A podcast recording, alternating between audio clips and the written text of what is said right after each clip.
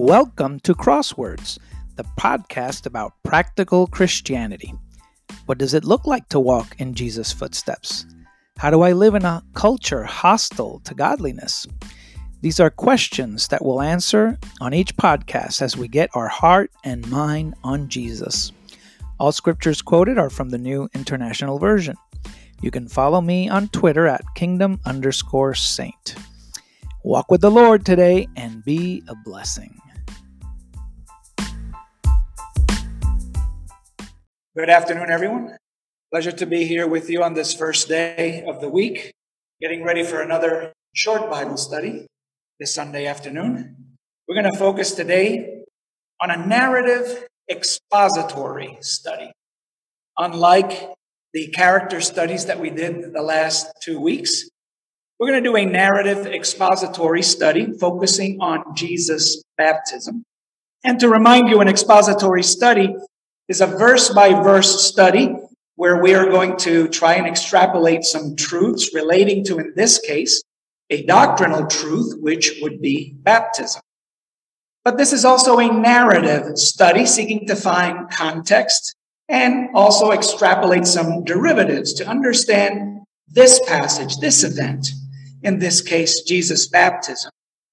Some considerable time has passed since Jesus' birth.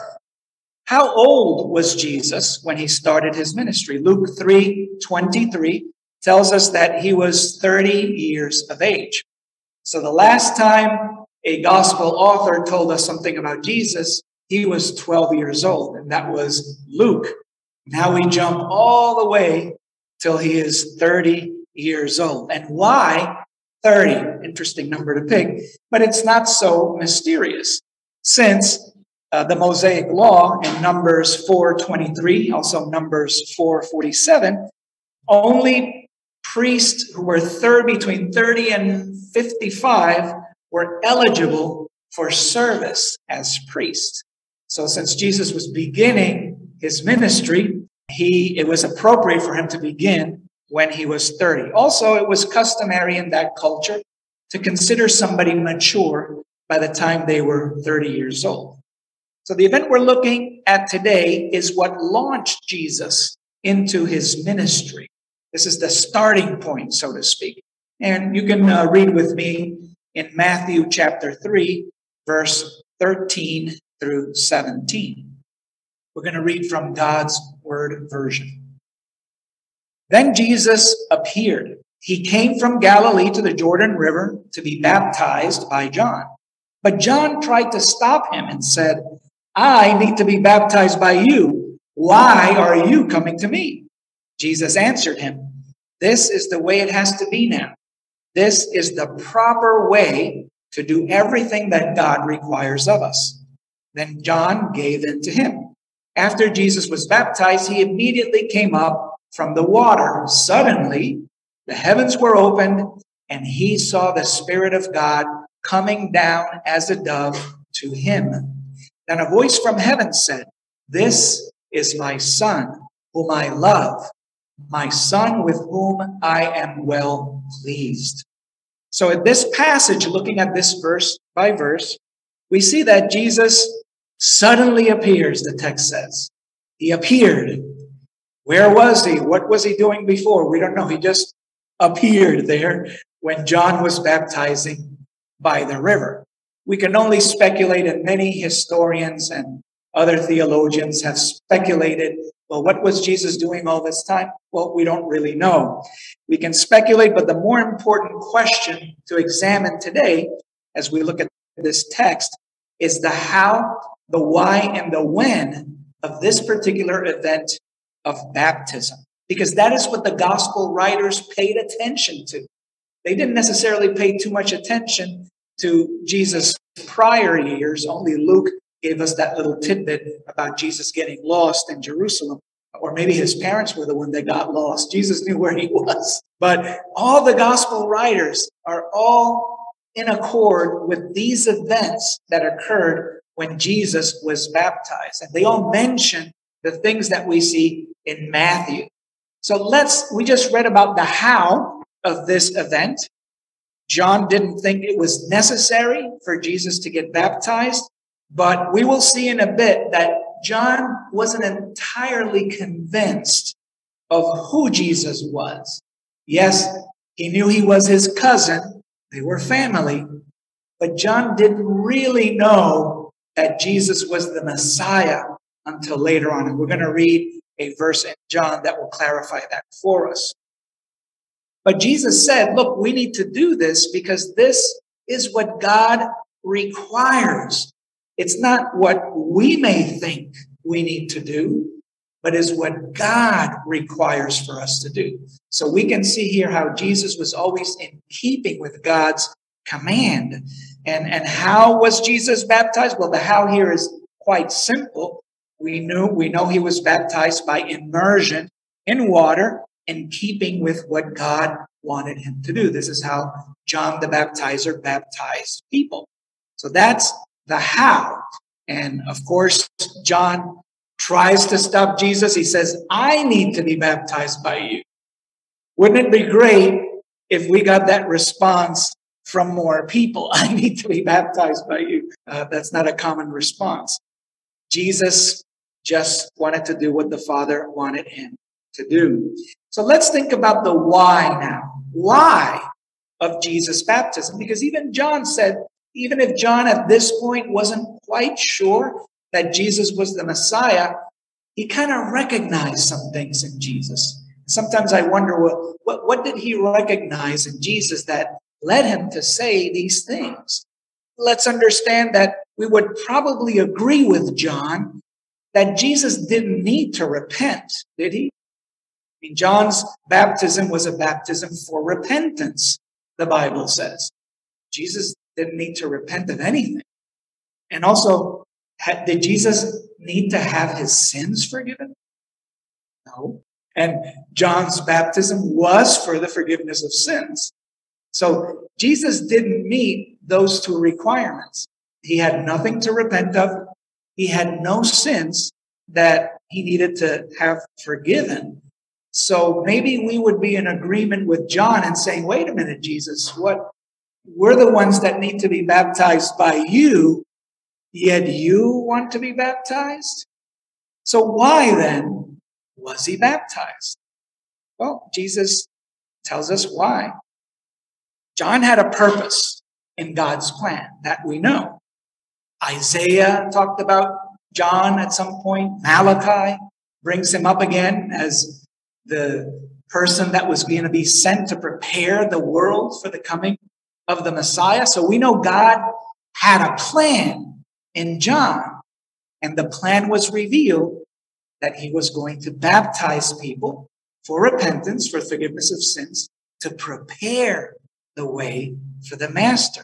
And as we see here in Luke chapter 7, verse 30, the Pharisees and the experts in Moses' teachings had rejected that plan for them. In other words, they refused to be baptized by John. They didn't recognize John as that part of God's plan. However, Jesus did recognize that John was part of God's plan. And that's why he said to John, This is what we must do.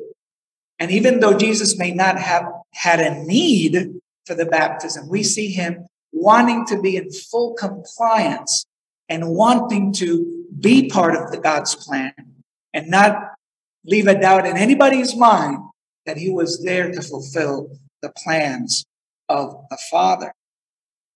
John's baptism was from heaven. In a debate that Jesus had with the Pharisees, he asked them this question. He said, Did John's right to baptize came from heaven or did it come from humans?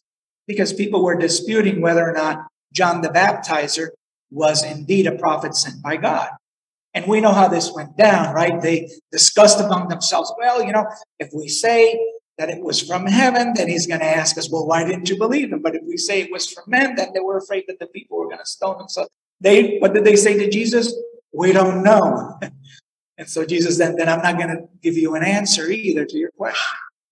So we believe in this question and how he posed this question to the Pharisees we also believe that Jesus believed that John's baptism had God's authority, and Jesus wanted to submit to God's authority, which is why he was baptized.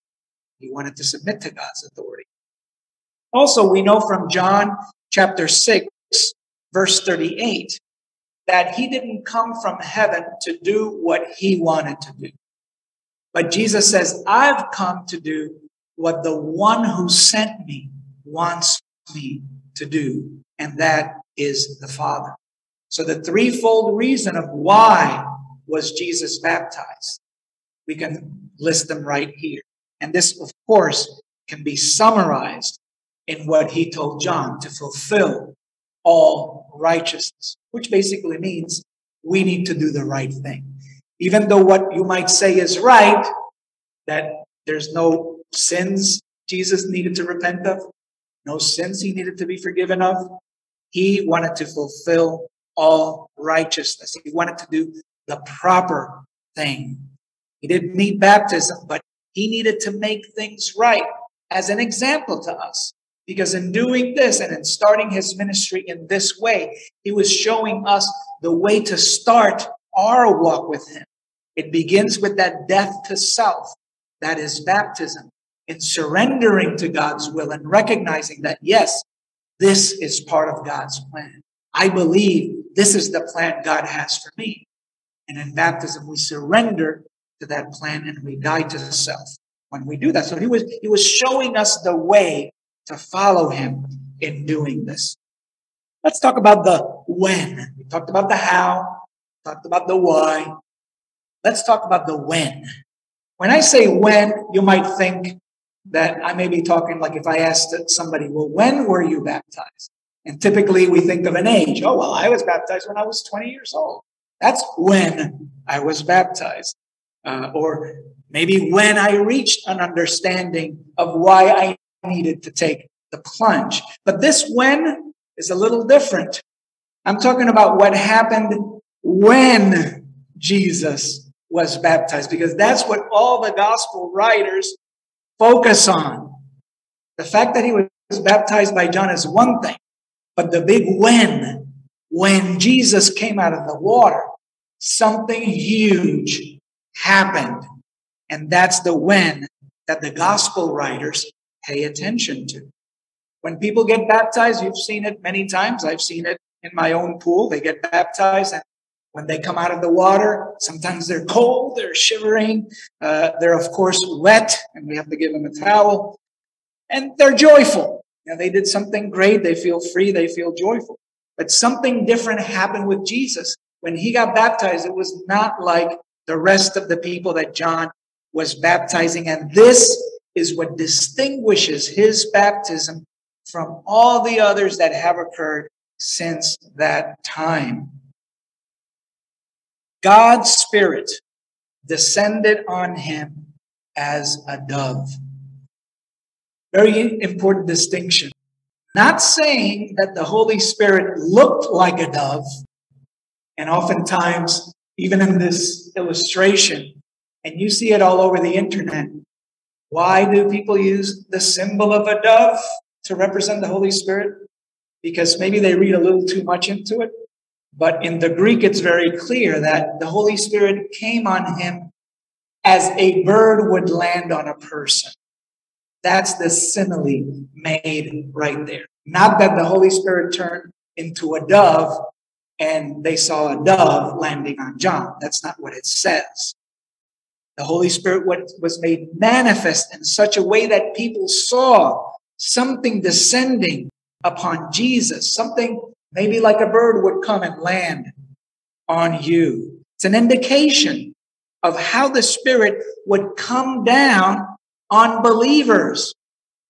Jesus first had to be, had to suffer and had to be raised and have to go to heaven in order for him to send the Spirit. We know that. But here in this case, God made a, made it manifest. He made it visible and not just visible, but audible because there was also a voice from heaven that everyone heard. Some people said it sounded like thunder, saying, This is my beloved Son in whom I am well pleased. Now, if you stop and think, well, what's the point of all this? Why did God made the Spirit manifest at that point for everyone to see? And why did he say something for everyone to hear? Now, we know usually in the past when God decides to do something like this, he doesn't do it all the time. It must be pretty special. Something very special must be going on in order for God to make himself manifest in this way. And it was for the benefit, not only for the benefit of those present, as we read in the Gospels many times when they heard the voice of God speaking or something happening. Even Jesus himself said, That voice that you hear was not for my benefit, but for yours, Jesus will say. But not just for the benefit of those present, but even for our benefit as we read this testimony 2,000 and some years later. It's for our benefit as well, knowing that something special happened that day, understanding that the Father was very pleased with Jesus and he wanted everybody to know this is my son. In another occasion in the Transfiguration, and I'm sure we're going to get to that at some point this year, he said something a little different. His voice was manifested as well, but he said, listen to him. That's what he was telling, in particular, the disciples that went with Jesus up to the mountain when he was transfigured. So God is signaling him out before everybody there. This is my son with whom I'm well pleased. We get vocal confirmation this time and again later on in the transformation. Notice also something interesting here how each person of the Godhead is involved in this manifestation. Of course, we can see the Son, Jesus, he was there in bodily form in the flesh. But then we see the Father. We don't see the Father, we hear the Father's voice. And we see the Holy Spirit is made manifest at the same time. So all three persons of the Godhead make themselves manifest at this particular point in time when Jesus is launching his ministry. It's, it's like saying, okay, this has God's approval. This has God's seal of approval. And God manifested himself. Prior to this event, like I said before, John maybe could have guessed that Jesus was the Messiah. But after this, after this manifestation was made evident, he did not doubt, neither he nor others that were present there. And I'll let John explain further. We're going to read from John chapter 1, verse 29 through 34, where we're reading what John the Baptizer said. This is him speaking in, in this verse. It says, John saw Jesus coming toward him the next day and said, Look, this is the Lamb of God who takes away the sins of the world. He is the one I spoke about when I said, A man who comes after me was before me because he existed before I did. I didn't know who he was. However, I came to baptize with water to show him to the people of Israel. John said, I saw the Spirit come down as a dove from heaven and stay on him. I didn't know who he was, but God, who sent me to baptize with water, had told me, when you see the Spirit come down and stay on someone, you'll know that person is the one who baptizes with the Holy Spirit. I have seen this and have declared that this is the Son of God. So at this point, when Jesus is baptized and his sonship is manifested, John's ministry was fulfilled because that's what he was sent to do to prepare the people, but at the same time to usher in the Messiah, to show everybody, to show all of Israel who this Messiah was. And John, we've got confirmation from him. This is, this is what I witnessed. This is what I saw that makes me think that, you know, in their years together, I don't know how many times they got together because they lived in different towns, but I'm sure they got together. I'm sure John knew that Jesus was his cousin up until the time when John was called by the Spirit to live in the wilderness before he was called to baptize. So maybe he thought that Jesus was special. Maybe he had been told the stories of the virgin birth and all these things, and they kind of knew, well, you know, Jesus is a special person, but he didn't quite know. He says, I didn't know until, until I saw the Spirit be on him. And now I can tell you, this is the one. This is the one who baptizes with the Holy Spirit. And so God, we see God, God doesn't want anyone to doubt who his beloved son is. It was clear 2,000 years ago. God clarified it, not just at this time, but many times through the signs and wonders that Jesus performed, continually showing the world who he was, and not just the world. But now, when we read this words, when we read the testimony of these people, of the first evangelists and witnesses, we ourselves can come to the same conclusion. After all, the Apostle John, when he writes the Gospel of John in chapter 20, he says, I have written this so that you may believe, so that we can get the faith necessary to believe in Christ because of these things that happen. Just because the signs that God gave and that Jesus performed occurred 2,000 years ago, just because it occurred so long ago, that doesn't mean they are diminished in the least of their importance or their significance in our lives today, 2,000 years later. And to ignore them would be to ignore them to our peril. Do we ignore facts just because they are old? Well, those who are doomed to repeat history are the ones who do. So the purpose of Jesus' baptism. Let's talk about that a little bit. God wanted to point out who the Messiah was so that no one would doubt. God wanted the beginning of Jesus' ministry to be clear to all who were there, especially to John, because that would fulfill his ministry.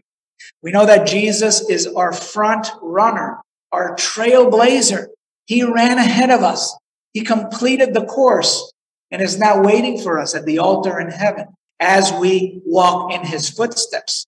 And so this beginning of the ministry, which lasted three years until he was crucified, he is pointing out to us the way that we should run this trail so that we don't doubt. He wants everyone to know how to start out. Jesus sets the pace. He says, this is the right thing to do. How do we start out? We start out at baptism. We start out by doing the things that would please God because that's what Jesus wanted to do, to be devoted to God. He wants to point out the goodness of God for us, the love of God. And Jesus is the embodiment of God's mercy and his forgiving love that we so desperately need. Only by Jesus' work on the cross can we find the way to this abundant life here and in the hereafter. And although Jesus didn't need baptism, we sure do. we sure need this balm for our soul. Jesus wanted to fulfill all righteousness. He didn't want to put himself above God's law. He didn't want to seem like, well, well, you know, I don't need to do this, John, so you can skip me and just continue baptizing the rest of the people. No, we see God's attitude and even submitting himself to the very law that he made, the Mosaic law, which we knew that was one of the purposes of his ministry, to fulfill the law so that now the law wouldn't apply to us, but instead we would be judged by God's mercy. How awesome is that? So are any of us, are any of us above God's righteous requirement? If Jesus didn't think himself above the requirement of needing to be baptized by John, who in the world can think that they are above that? No, we're actually way below. We're way below the bar, which thankfully God set low enough for us in order to be able to fulfill all the righteous requirements in Jesus Christ by following him in this manner. Not any one of our righteous acts could even begin to undo our sin, which is why Jesus embarked on his journey to become that Lamb of God. As John said, Look, here is the Lamb of God that takes away the sins of the world, to undo the disobedience of mankind. So when we join Jesus in this death, burial, and resurrection by baptism, we begin also a new journey, as Jesus did when he was baptized. One full of pitfalls, one full of many trials and temptations, but also full of the power of God through the Holy Spirit. So why should you be baptized? Why should I be baptized? We examine why Jesus was baptized, but what, why should we? Well, I'll, I'll ask you this question. Have you sinned?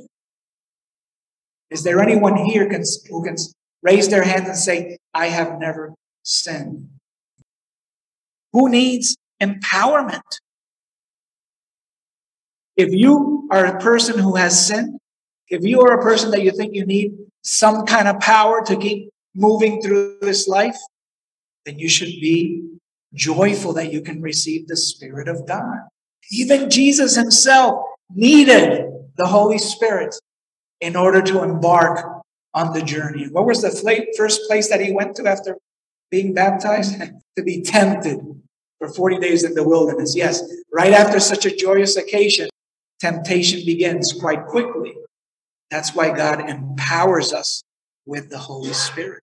We need our sins washed away. We need to be born again, as Jesus told Nicodemus, to see the kingdom of God, to enter the kingdom of God. And we need empowerment. Not an empower, not a physical kind of empowerment, because that comes to nothing eventually, but an empowerment that is going to last to the next age for you to make it through this life and in the next one. This, this is God's will.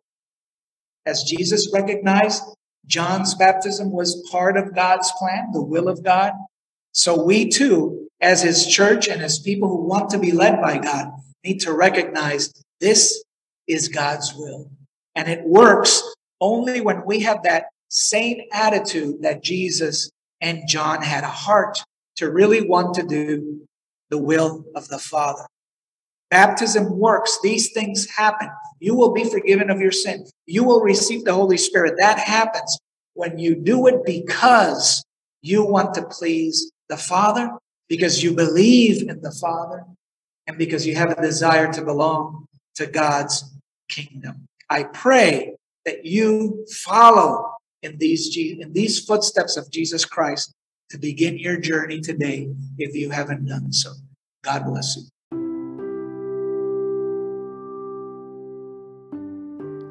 Thank you very much for listening. I hope the Lord gave you insight into conforming to Jesus with today's message. I always appreciate feedback. You can send me your thoughts, musings, and comments directly through the Anchor app. You can also contact me on Twitter at kingdom underscore saint. Walk with the Lord today and be a blessing.